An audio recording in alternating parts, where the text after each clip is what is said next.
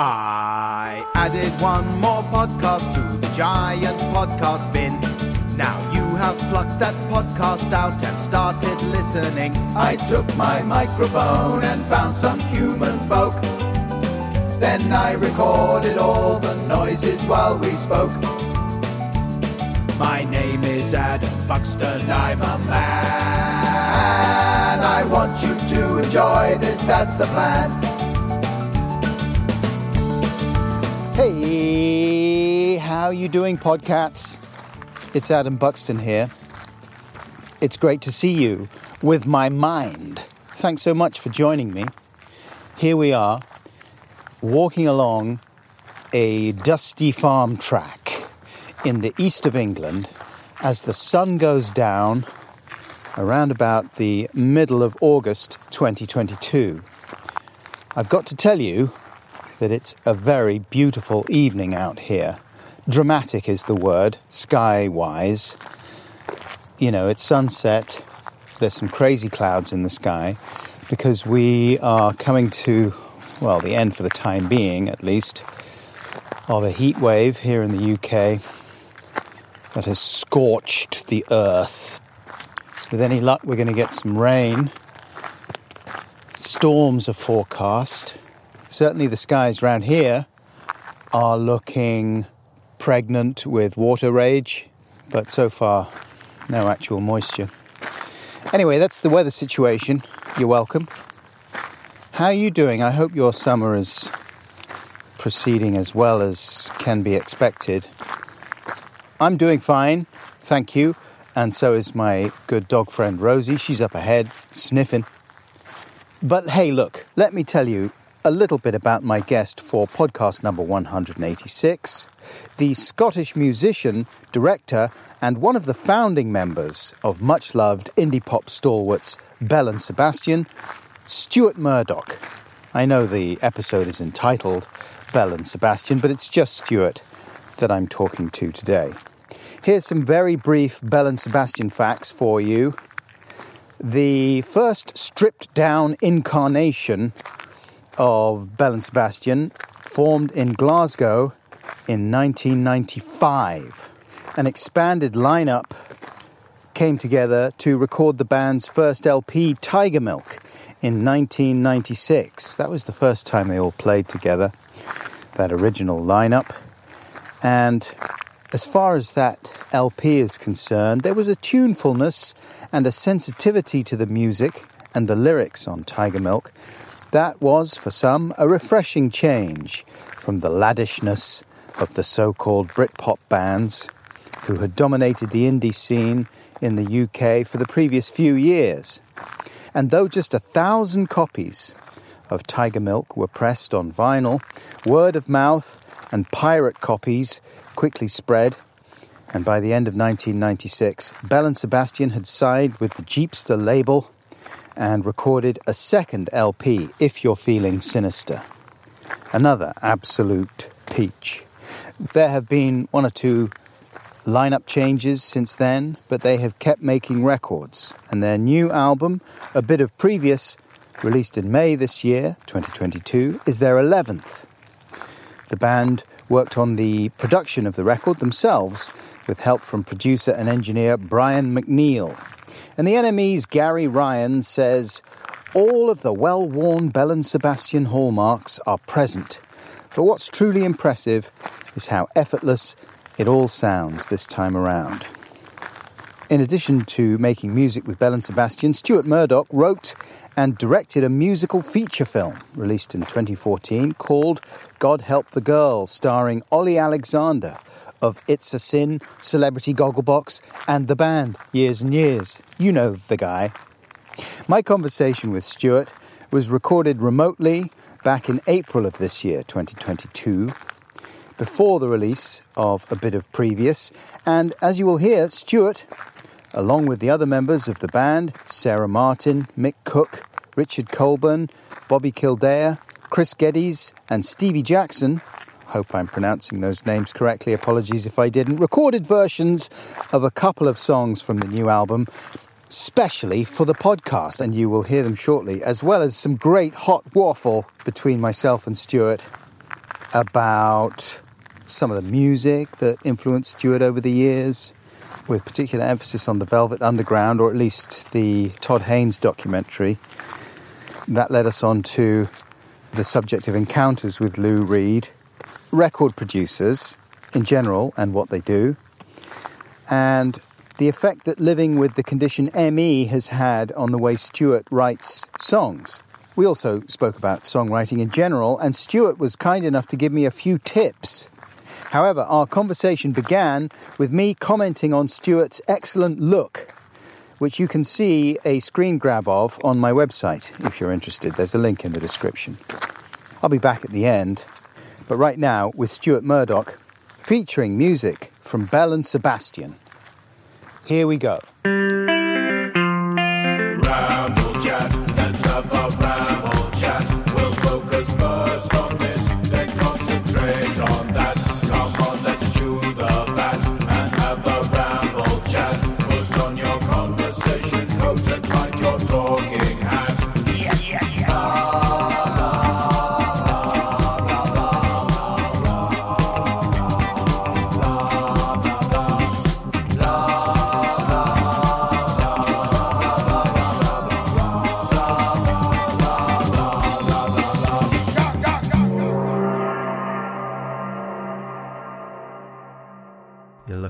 A um, a sort of groovy cartoon character.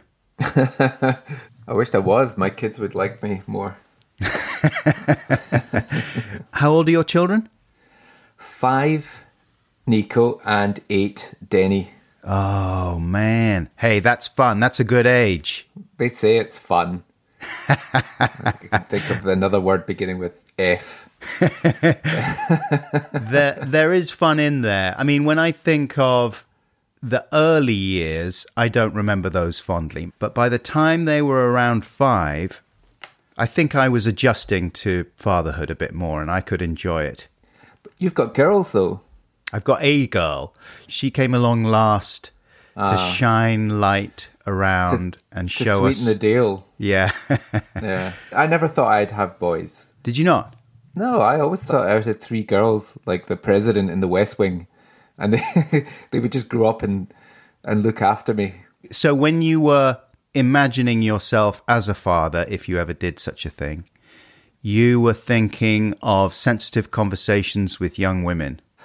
I think I just thought that they could go off and do something with the mum Right, okay. and leave me in the greenhouse to be grumpy, and then you know just come in and give me a, like a pat now and again, and it didn't. It definitely didn't work out like that. Yeah, two boys. It is an absolutely knackering thing to be a parent, especially in the early years. And you have always talked about the fact that you've suffered from chronic fatigue syndrome or ME. And that is presumably an ongoing process of managing your life in all sorts of careful ways. When did the ME take hold and how did it come on? That was kind of late eighties, and it came on gradually. It took me about a a year and a half to get to my worst. I was just giving up one thing after the other, and then I sort of bottomed out, and then I had a, a nice six or seven years of uh, wilderness before the you know before I, I got the band together. So Six or seven years of wilderness. I know, yeah. What does that look like? I mean, we're talking about chronic fatigue syndrome, myalgic encephalomyelitis, Yeah. also known as ME, condition that causes extreme tiredness and a range of other symptoms. So, as far as you were aware when it began, when you were in your late teens, what did you think was happening?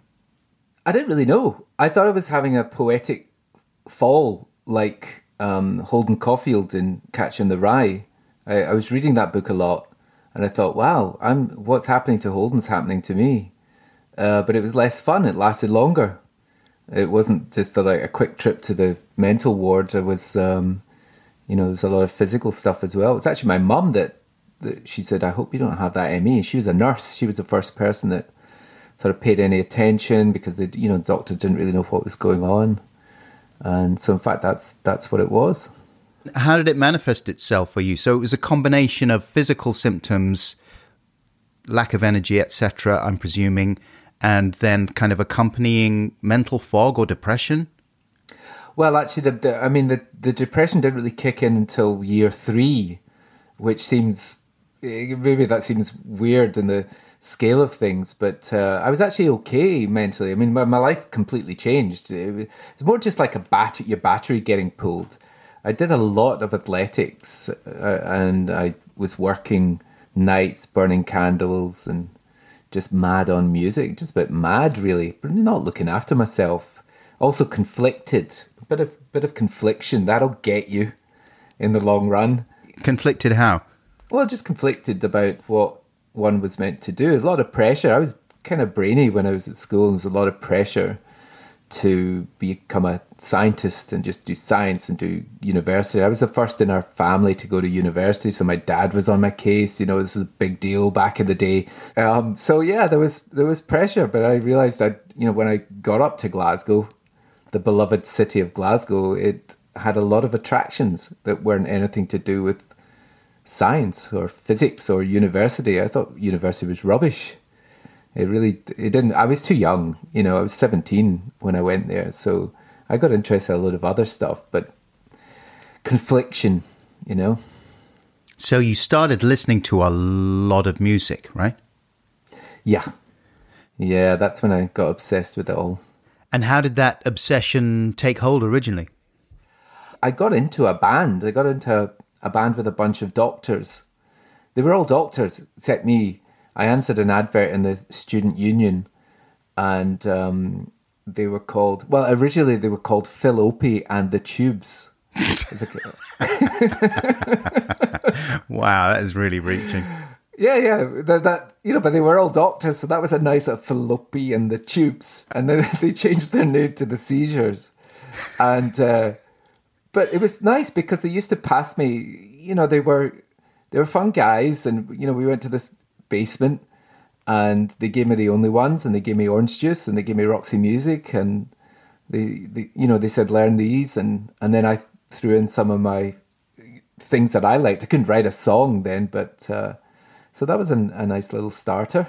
Did you go out and see a lot of music at the time? I mean, I know that you were a big fan of Orange Juice, but they were they still around even at the end of the eighties? No, and that was a that was like a big gulf. I, I mean, like I got into Orange Juice, you know, around 86 or something, but they left Glasgow, I think, in around 81, 82, and they'd broken up anyway.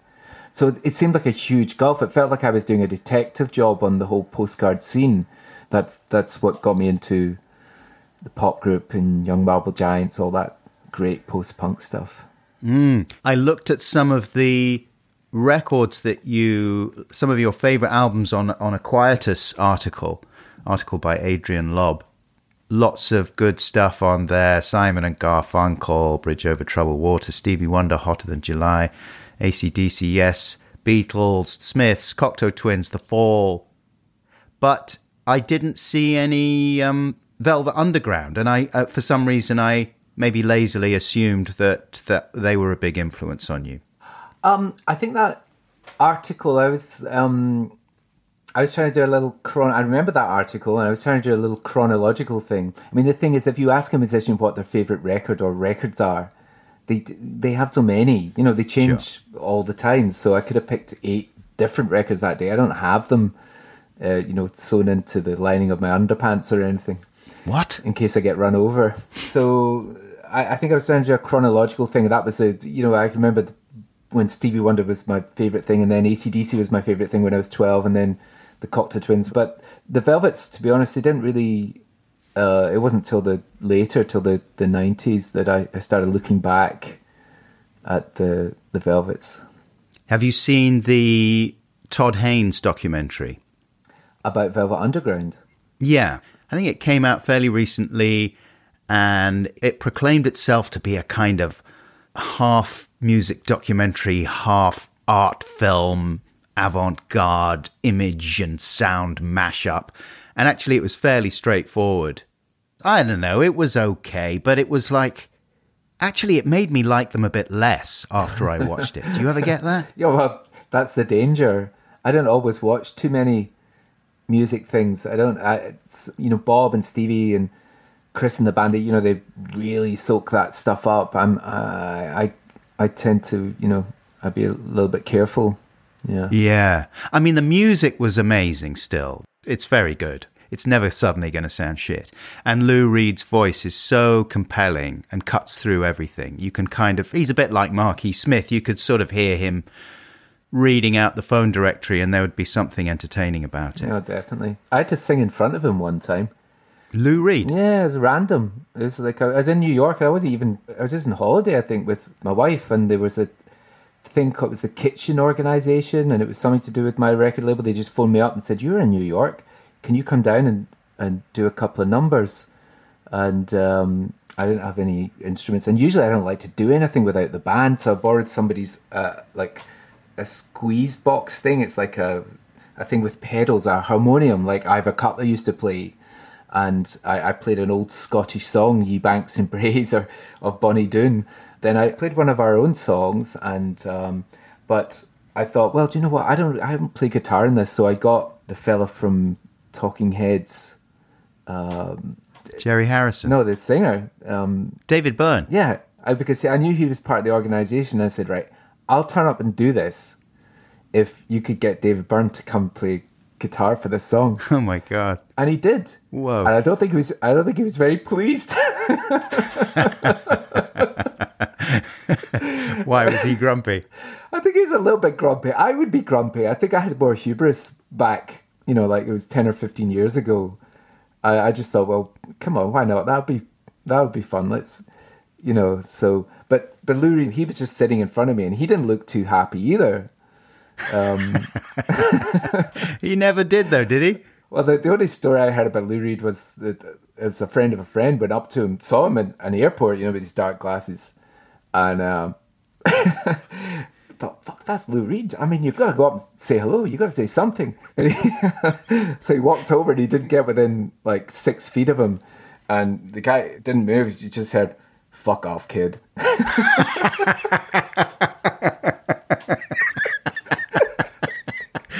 That's what you want. He's like, "Yeah, I met the Reed." Lou Reed told me to fuck off. That's perfect, isn't it? I mean, that really is definitely the guy in this in this Todd Haynes doc. There's quite a lot of s- stuff about his early years and the stuff he used to get up to. I mean, obviously, he went through the wringer himself, and there were all sorts of issues that he was dealing with, and treatments that he may or may not have had imposed on him, like medical treatments. He always claimed that he got ECT to kind of shock the gay out of him. That's his phrase.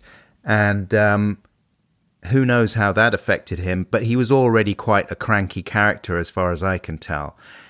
The only worthwhile artistic expression at the time for him, so this is early 60s or whatever, was just to confront everything that went against society's values and norms. So for him, it was all kind of gay clubs and fairly violent sex and like taking friends to really rough clubs, even though he knew it made them uncomfortable. And all this sort of behavior, which would be in no way acceptable nowadays. You, you couldn't really talk about it casually in an interview and expect to get away with it. You know what I mean? But that was his whole MO. And if he, you know, if, uh, stating the obvious here, but if he hadn't been who he was, there's no way he would have written the stuff he wrote and and performed the way he wrote. Nobody did, Yeah. um, and these performances are are priceless. Yeah. I mean, I guess speaking of kind of focusing on the seedier side of life, that's not a million miles away from what you were doing in early Belle and Sebastian days and marrying a very kind of accessible, tuneful, melodic pop sound with lyrics that were quite dark or talked about, you know, strange things that you wouldn't normally have in, in, in a pop song, stuff that you would normally find in a kind of gritty novel, maybe. Yeah, I was just I was just writing about what was around and how I was feeling. Uh, there's you know nothing. I didn't have anything to lose, so I didn't have to pander to anyone. I just I just let it out and you know wrote about the, the people around me. But even the people around me that you might think were kind of deadbeat and they were better than me because they were well, so I could romanticize them. I thought you know the people that were taking a lot of drugs or messed up and sleeping in a different bed every night. I mean, that was amazing to me that people could do that. Never, but also uh, somebody who could just get up, go to work, come home, have a drink. It was all that you know, normal and abnormal behavior. Any any type of behavior was interesting to me, so I used to to write about them. Right. So you're almost like a scientific observer. I was a little bit. But do you still feel disconnected from what's going on around you in the same way? Do you still feel that you're in a separate world because of ME?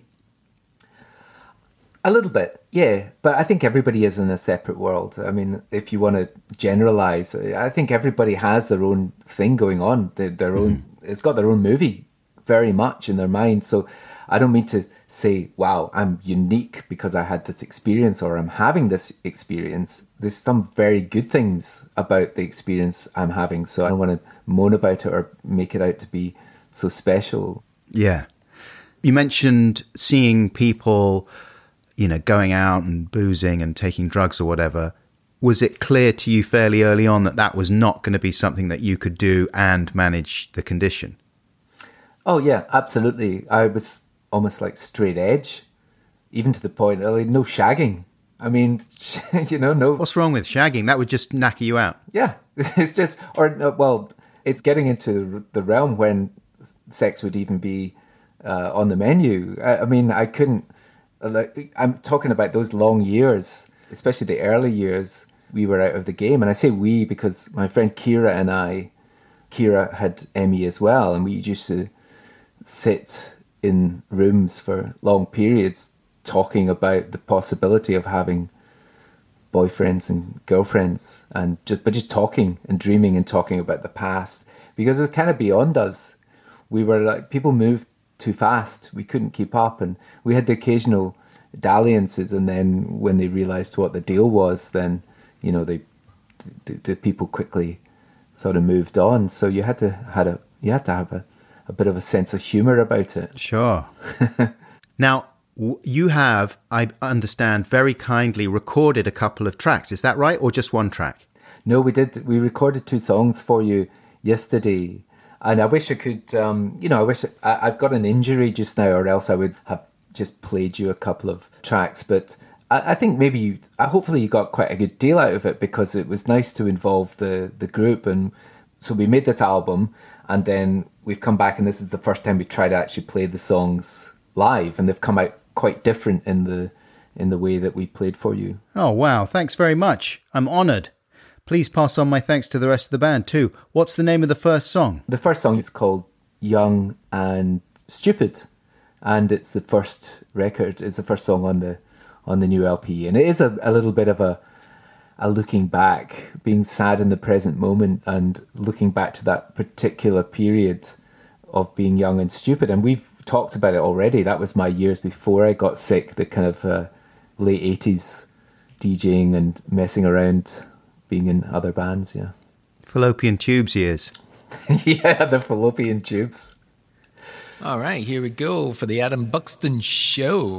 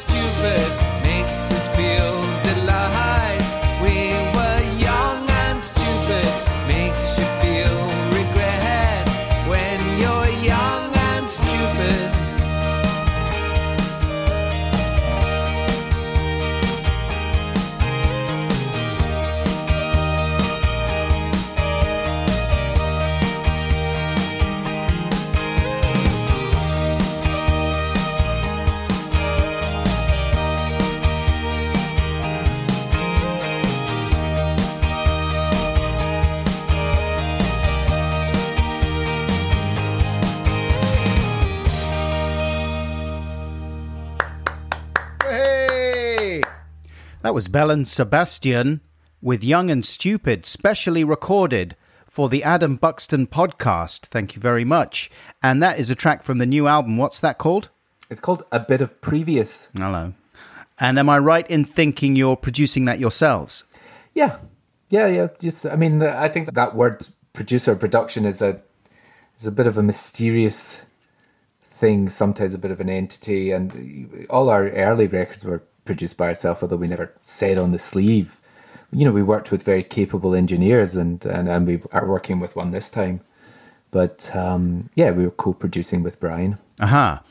As you say, it is still a mysterious thing with the producer, isn't it? Because I think I always just assumed the producer comes in, he sets up the mics, he or she sets up the mics, although there aren't many female producers. I think that is something that is uh, changing gradually. we- we've looked for them. I think it's changing. Yeah.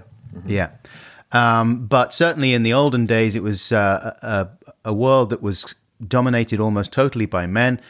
And um, they would come in, and I thought they would set up all the mics, plug in all the guitars, make sure everything was recording, and balance all the faders and things like that. But actually, generally, it seems to be that that's what an engineer does and the producer just swans in and sits there and goes, "Oh, what about a rap uh, around the middle eight section?" Am I right? Rolls up a massive joint. Yeah, exactly. But it can be, it's a sliding scale. You do get, I mean, the thing is, a good producer will know that if what is needed at precisely that point is just to simply come in and roll up a joint or make tea, they will do that. They'll be like, you know, there's some magic happening. I can already hear it. Just let it happen. But it could be like the band never showed up and they've got to start making the record and they start, okay, well, let's dig out a drum machine. Let's, let's make it.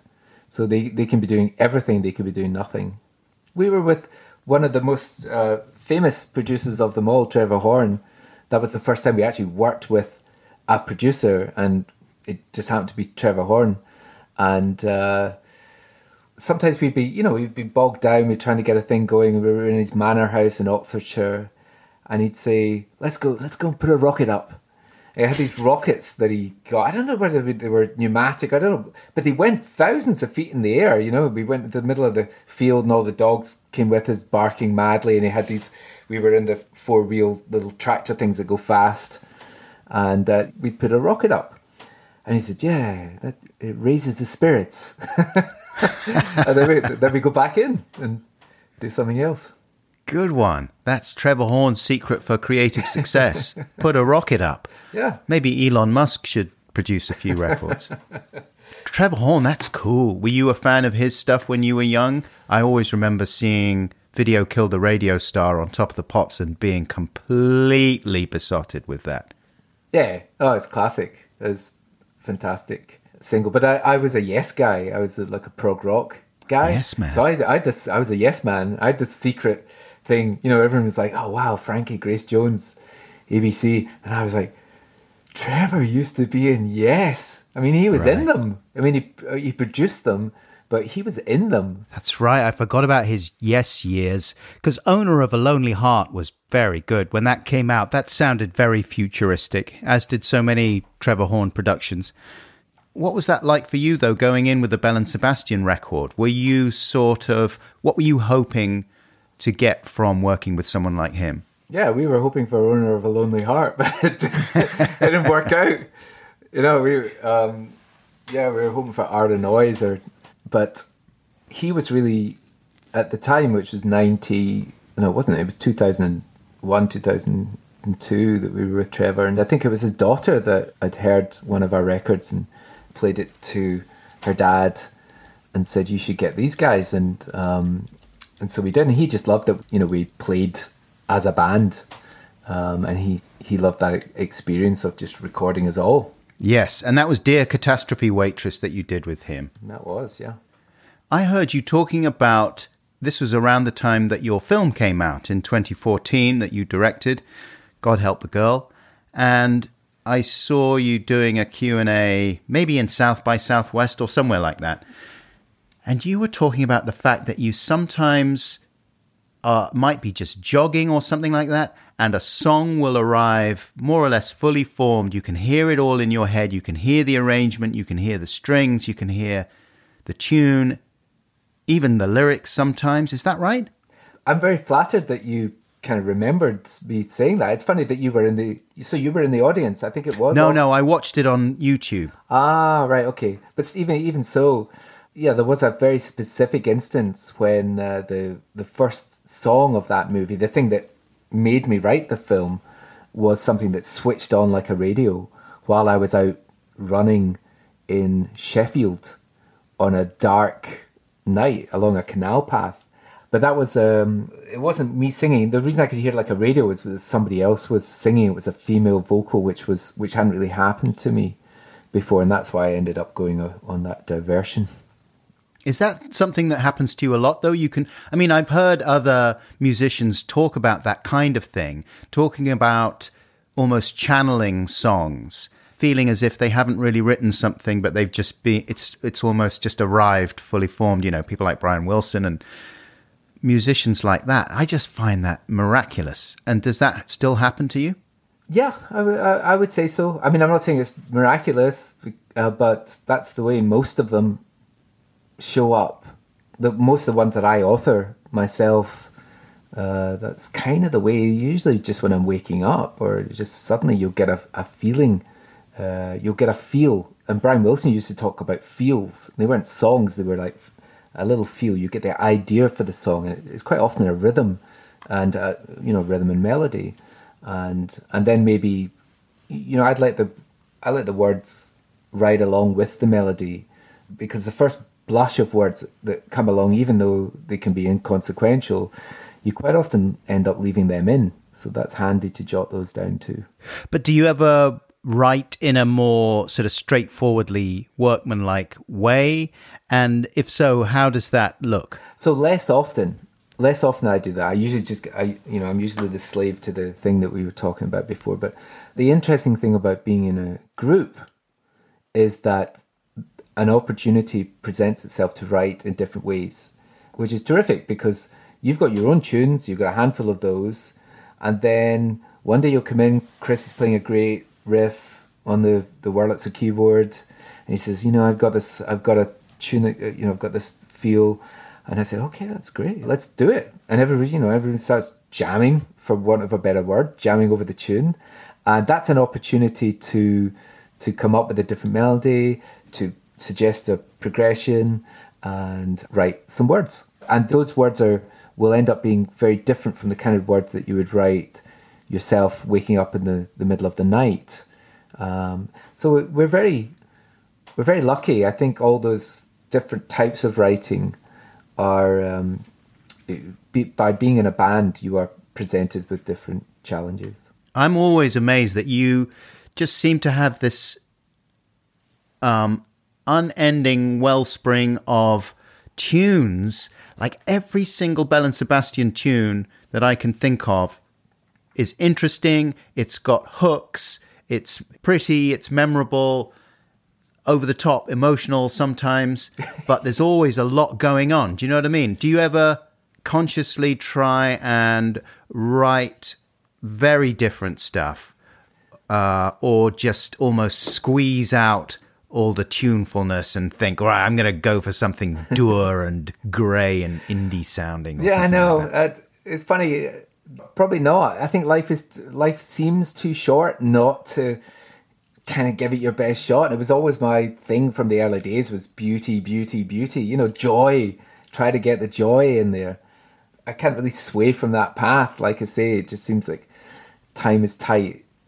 Uh, I mean, you know, maybe we should set ourselves a project. Sometimes you do think, well, maybe we could write a song about this. Let's write a political song, or I give try to give myself a challenge. Uh, let's write a song about chocolate biscuits. You know, let's see how that turns out. I think there's people in the band that are more enamored of that idea than than I am. I tend to fall back on what I'm better at. Sorry, the reason I mentioned chocolate biscuits is because yesterday we were going through while we were recording your session, we were going through all the 70s and 80s TV adverts for chocolate biscuits that we could remember, uh, which was fun. What were some of the good ones? If you like a lot of chocolate on your biscuit, join our club. It's a banger. and uh, you can stand it with Bandy. The trouble is that all the we found that so many of them were kind of vaguely racist. You know, they were for some reason there was kind of racist overtones in, in a lot of the Yeah, you know? yeah, yeah. It was the glory days of racist advertising. yeah. so um, and there was at the at the cinema there was the Kia-Ora ad. Yeah. Do you remember that? yeah, yeah. It's too orangey for dogs. What was it? No, it's too For orangey crows. for Yeah, crows. Crows. Too orangey for crows. It's just for me and my And, dog. and bongo and all that. Yeah, definitely. yeah. Things you simply can and shouldn't be talking about. No. but very memorable tunes Yeah, to go with them. That was the thing. It was insidious. Yes. If I wasn't doing what I am doing, whatever I am doing, I guess I would probably be a jingle writer in an advertising agency because I don't think that I can really. Well, I'm trying to write some songs at the moment. I don't know why exactly. I got a record contract off the back of the podcast because I think they just wanted to release some of the jingles that I do. And they thought, oh, well, you've done loads now, we'll put them out. But then I thought, well, I've got a record contract. I should write some songs. I should do an album. Totally. And so I've been trying to write songs that are longer than 30 seconds. And it's really fucking hard. I can't, I mean, it's so difficult. And also because I've never written anything serious before. It's like everything, everything just has to be silly and, um, Yeah, you're a funny guy. thanks very much. But I also have lots of not funny moments and moments that fall way short. And maybe they're mildly amusing at 30 seconds, but not for over two minutes. You know what Have I mean? you ever have you ever thought about getting with some some guys? And I say particularly guys because if you've got a problem with thirty seconds, just get with a couple of you know a drummer and a couple of guitar players. That thirty seconds will soon become 10, 10 minutes. You know, just get with a, a couple of guys who are into Can or Beefheart, and uh, they'll they'll extend your shit. That's a nice image. um, yeah, that's a good idea. Get jamming with some some blokes, some middle aged blokes. But seriously, I mean, there's so many ways of of taking your idea and and turning it into a song, and and anything can be any little nugget of music can become a different style. Do you mess around with GarageBand? Yeah, man, that's my whole. That was where my music potential was suddenly unlocked because I never had any discernible musical talent. And so I never did any music lessons. I just assumed, well, that's something that musicians do. That's something that talented people do. They they learn how to play guitar and piano and they understand all that stuff. So I never ever did it and was always jealous of people in bands. And then I got a computer and it it had GarageBand on it. I was like, holy shit, I can just whack together these loops and it sounds almost like a song. And it was wonderful. Like this week, I tried to record a song playing guitar and bass, just DI'd into Logic. And um, it was really good fun. But you know, just the physical limit, I just can't move my fingers fast enough. So I'm only on three chords and it just sounds so horrible. Like if you if you squint, then it sounds maybe like a kind of uh, very indie lo-fi thing from the early 80s or late 70s or something. In fact, like a go-betweens demo or something. I mean, that sounds great. I mean, that's that sounds great to me. I'm kind of, I'm thinking, wow, that's a you know because things sound very clean these days, and uh, when something comes on from that era, it has a thing. Yeah. uh, that I'm into. Well, it's definitely organic. But then the problem is, well, what do I sing over this stuff?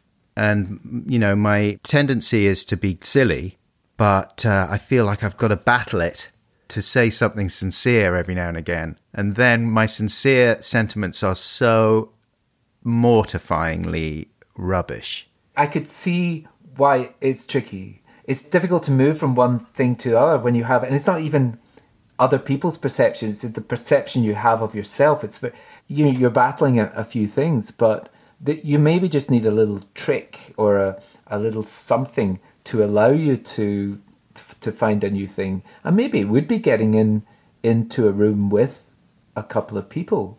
I mean, for years when we got into a new album project, the the word on top of my page was collaborate exclamation mark. Just remember how good stuff comes from collaboration. Yeah, I think you're right. But all these things are easier to do when you're in your late teens, early 20s. You don't have a family, you don't live out in the middle of nowhere, you're not 52. and all this, you don't have all the other shit that comes along with being a bit older. Like, again, again, you know, just uh, it, it might not be quite the same thing, but maybe bouncing a, a, an idea over to to somebody and, and having it bounce back, or else you could just have a long debilitating illness, okay. uh, and then you know just get some, you know, get the mumps for a while. you don't hear about the mumps so much anymore. yeah, you don't hear about the mumps. Proust, Proust had mumps, didn't he? He had a, you know, and then he wrote remembrance of things past. I didn't know that he had mumps. Well, I'm not sure if he did really have mumps, but uh, he had something. What is mumps? I don't know. Is it sort of a glandular thing? Yeah, It's one of the three M, you know, MMR, isn't it? Mumps, measles, and rubella. And rubella, that's right. But it's the one with the most fun name that sounded like a kid's TV show. Yeah, you definitely you swell up somewhere. Yeah. there's a bit of swelling involved, but once you're over the swelling, you'll be able to write to your heart's content. I mean, measles, mumps, and rubella does sound like a sort of Belle and Sebastian type indie band. I don't know why that concept album hasn't been written. Hello! Fact checking Santa here. Mumps is a glandular infection that causes painful swellings on the sides of your face. It's easily prevented by the MMR vaccine.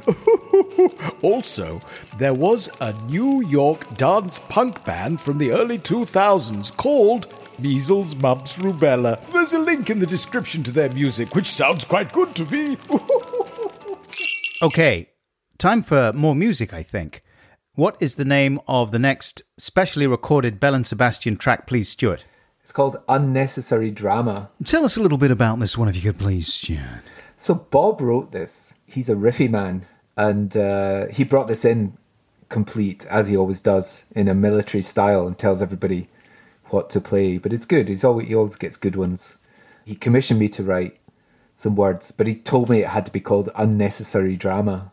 So we're going to hear that now. Um, but it's so nice to talk to you, Stuart, and meet you after all these years. And uh, I mean, I say that because, you know, I was a fan back in the day, and it was an exciting time to be a music fan when Belle and Sebastian started putting out music, and Tigermilk came out, and it was this rare item that only the very coolest people were passing around. And it's like look i've got the original artwork. And hey this is just a photocopy of that. You've just got this off some other guy.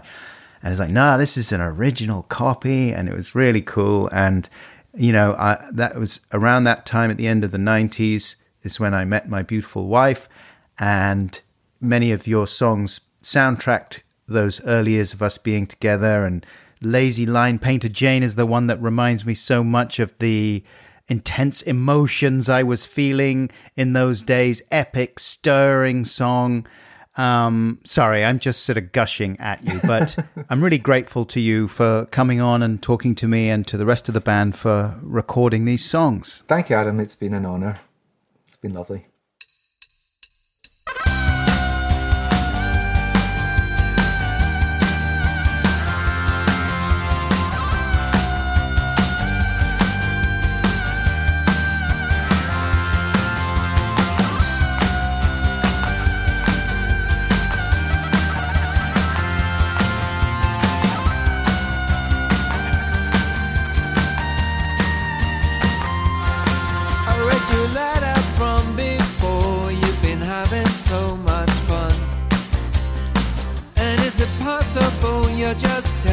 need to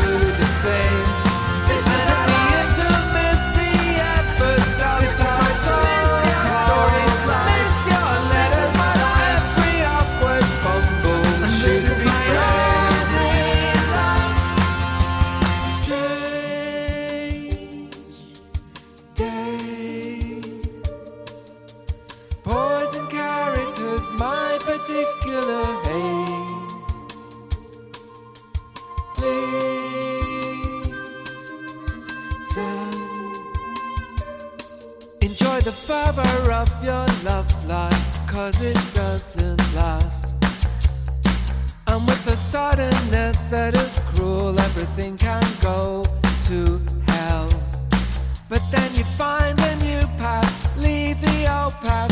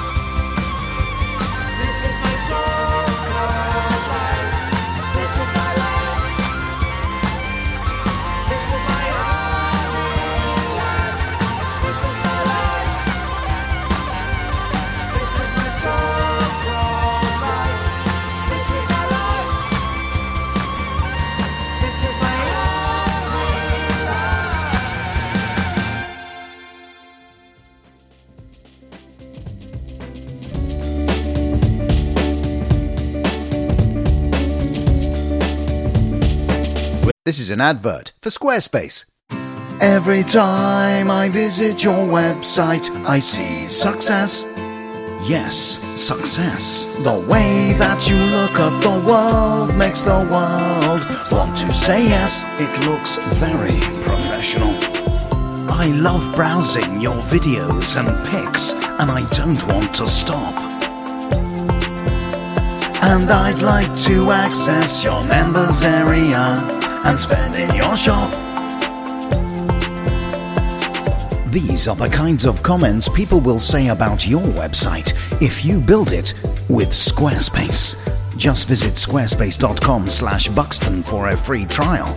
And when you're ready to launch, because you will want to launch, use the offer code BUXTON to save 10% off your first purchase of a website or domain. So put the smile of success on your face with Squarespace.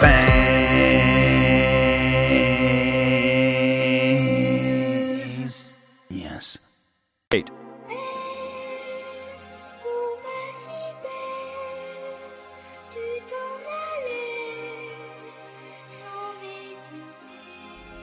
Continue.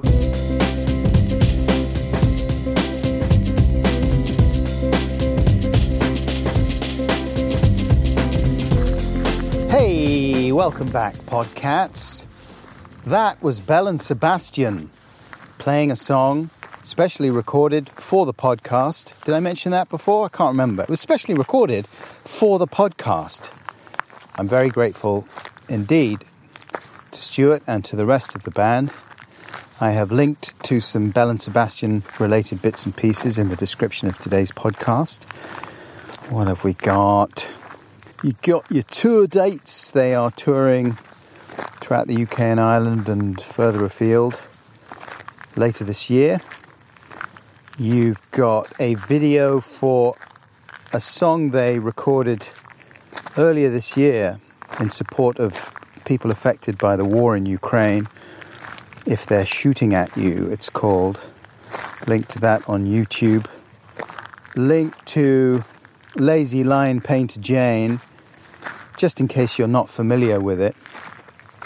Good video as well. Uh, there is a documentary put together by Pitchfork called If You're Feeling Sinister. Ironic because mm, I think Pitchfork absolutely slated If You're Feeling Sinister, the album that is, when it came out in 1998.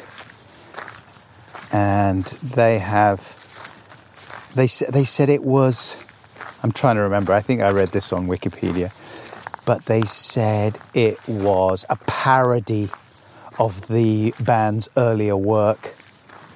It's a parody. Three albums in, it's a parody of their earlier work. It's a great album. Anyway, they have since withdrawn the review. The review's been cancelled, and uh, a more positive review was written in 2018.